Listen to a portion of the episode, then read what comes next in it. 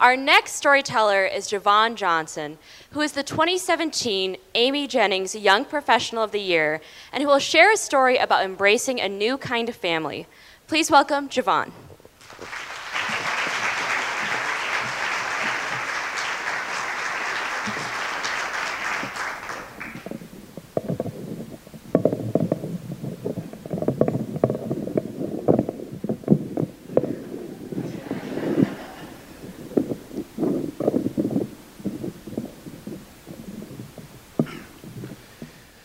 There was always this smell of some good old Southern comfort every night in my house fried chicken or pork chops, homemade mac and cheese, green beans, a pan of Jiffy cornbread, and a cup of sugar overdose Kool Aid always made the best for meals. My mother always said that she put her foot in her cooking, and I never thought to ask if that was necessarily true. I mean, I didn't care. If she served me her foot, I probably would have ate that too. Dinners were always important for me growing up. My dad couldn't join us because he worked the overnight shift for the sheriff's department. And during the day, he worked as a jack of all trades. Some people say, in fact, my papa was a rolling stone. Hopefully, not in the sense of that song.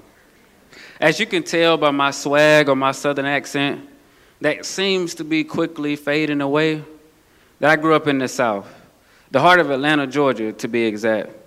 I have two sisters. My oldest, Risa, is four years older than me. And back then, she seemed a lot tougher than what she really is now. I mean, she always walked around with this aggressive but gentle demeanor, as if someone had made her mad and then gave her a cookie for expressing herself. Risa was loving, though, and she cared for me as if I was her own. And then there's Nina, my second sister who is also older than me, but only by 30 minutes. Yes, I said 30 minutes because I'm a twin. Now, I know some of you may be asking yourself whether or not my twin and I are fraternal or identical. No worries. I get that question a lot. So here's your answer no. I mean, for God's sakes, people, I'm a boy. And there is no way we can be identical if I said I have a twin sister. Nina was tough. She was known to be the girl with the mean face all the time. I swear friends used to come up to me and ask if they should say hello to her. My response was always, go try and let me know. because although we grew up in the same house, slept in the same room and bed together, I was afraid of her too. I remember one morning waking up with my heart beating out of my chest because I was so afraid that she was going to wake up mad that I farted in my sleep. that wasn't Nina, though. She did put a lot of fear in people, she, but she was very welcoming to everyone. My sisters were all I had and all I knew. I mean, I had cousins and their entire family, but I only knew my immediate family. We grew up in the low income community on the west side of Atlanta, and I went to Booker T. Washington High School, which was the first public high school for African Americans in the state of Georgia and the Atlanta public school systems. So, you know, growing up, I always witnessed my sisters doing things the slow but steady way. You know, keep our heads low to make it through the stressful times. But me, I always wanted us to do things a little differently. You know, fight for what was right because the time was always now. I mean, I've seen friends succumb to the cruel world that we live in selling drugs to make a quick buck, losing their lives to gangs and gun violence, or leaving their loved ones behind to become the next disparity to this justice system. And so I knew that starting something big with little money or support would be consequential to my family. And like all families, a strong foundation is needed in order to grow. And so I knew that the strength of my foundation rested in the hands of my sisters and I. But I wasn't all too worried because we were there for each other every step of the way. But like all foundations, problems do arise. Maybe it's the cement not being able to hold the bricks together. Or maybe it's because we use cheap bricks. Whatever it is, I knew that my foundation had some, and that it was only a matter of time before my foundation started to weaken.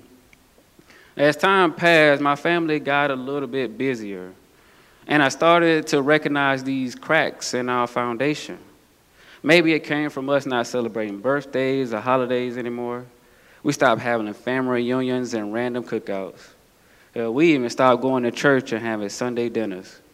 Whatever it was, it wasn't what I was used to, as if we had cut off the roots from where we had came. You remember the cracks in the foundation? Well, they got bigger. Big enough to allow Santa Claus to not have to scurry down the chimney anymore. Yeah, as time passed, me and my sisters, we got real close. And there were times when we always had to stay, stay together for each other.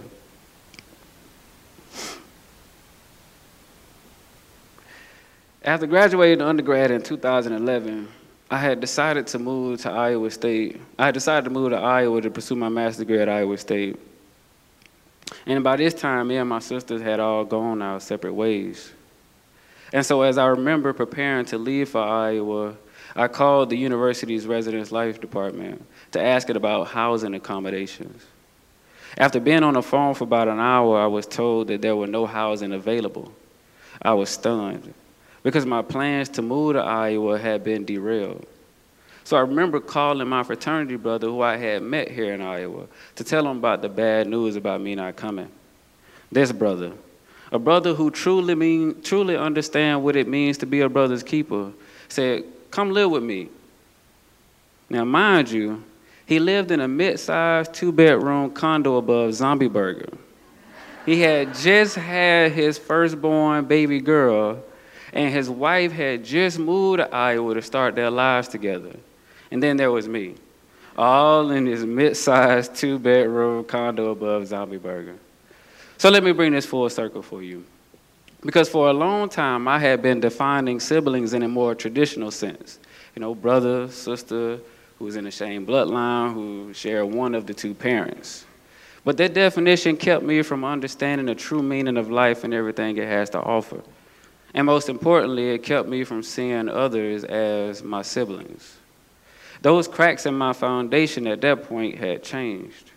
Changed from a crack to a door. A door with a half circle window that allowed the light to come in.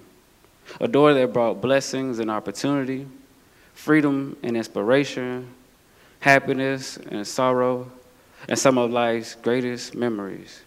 Because if it wasn't for my fraternity brother being a brother, I would still be trying to mix concrete and water to fix a foundation when I should have been adding new bricks. I'm a new person now. And I understand that I have a new family foundation. And oh my, have we grown. I have, I have cousins and new in laws. I have new brothers and sisters here in Des Moines, all of whom want the best for our family foundation. So it wouldn't be right to sit here and tell you all of this without telling the new bricks to my family's foundation that deep down in my heart, I love them. Thank you.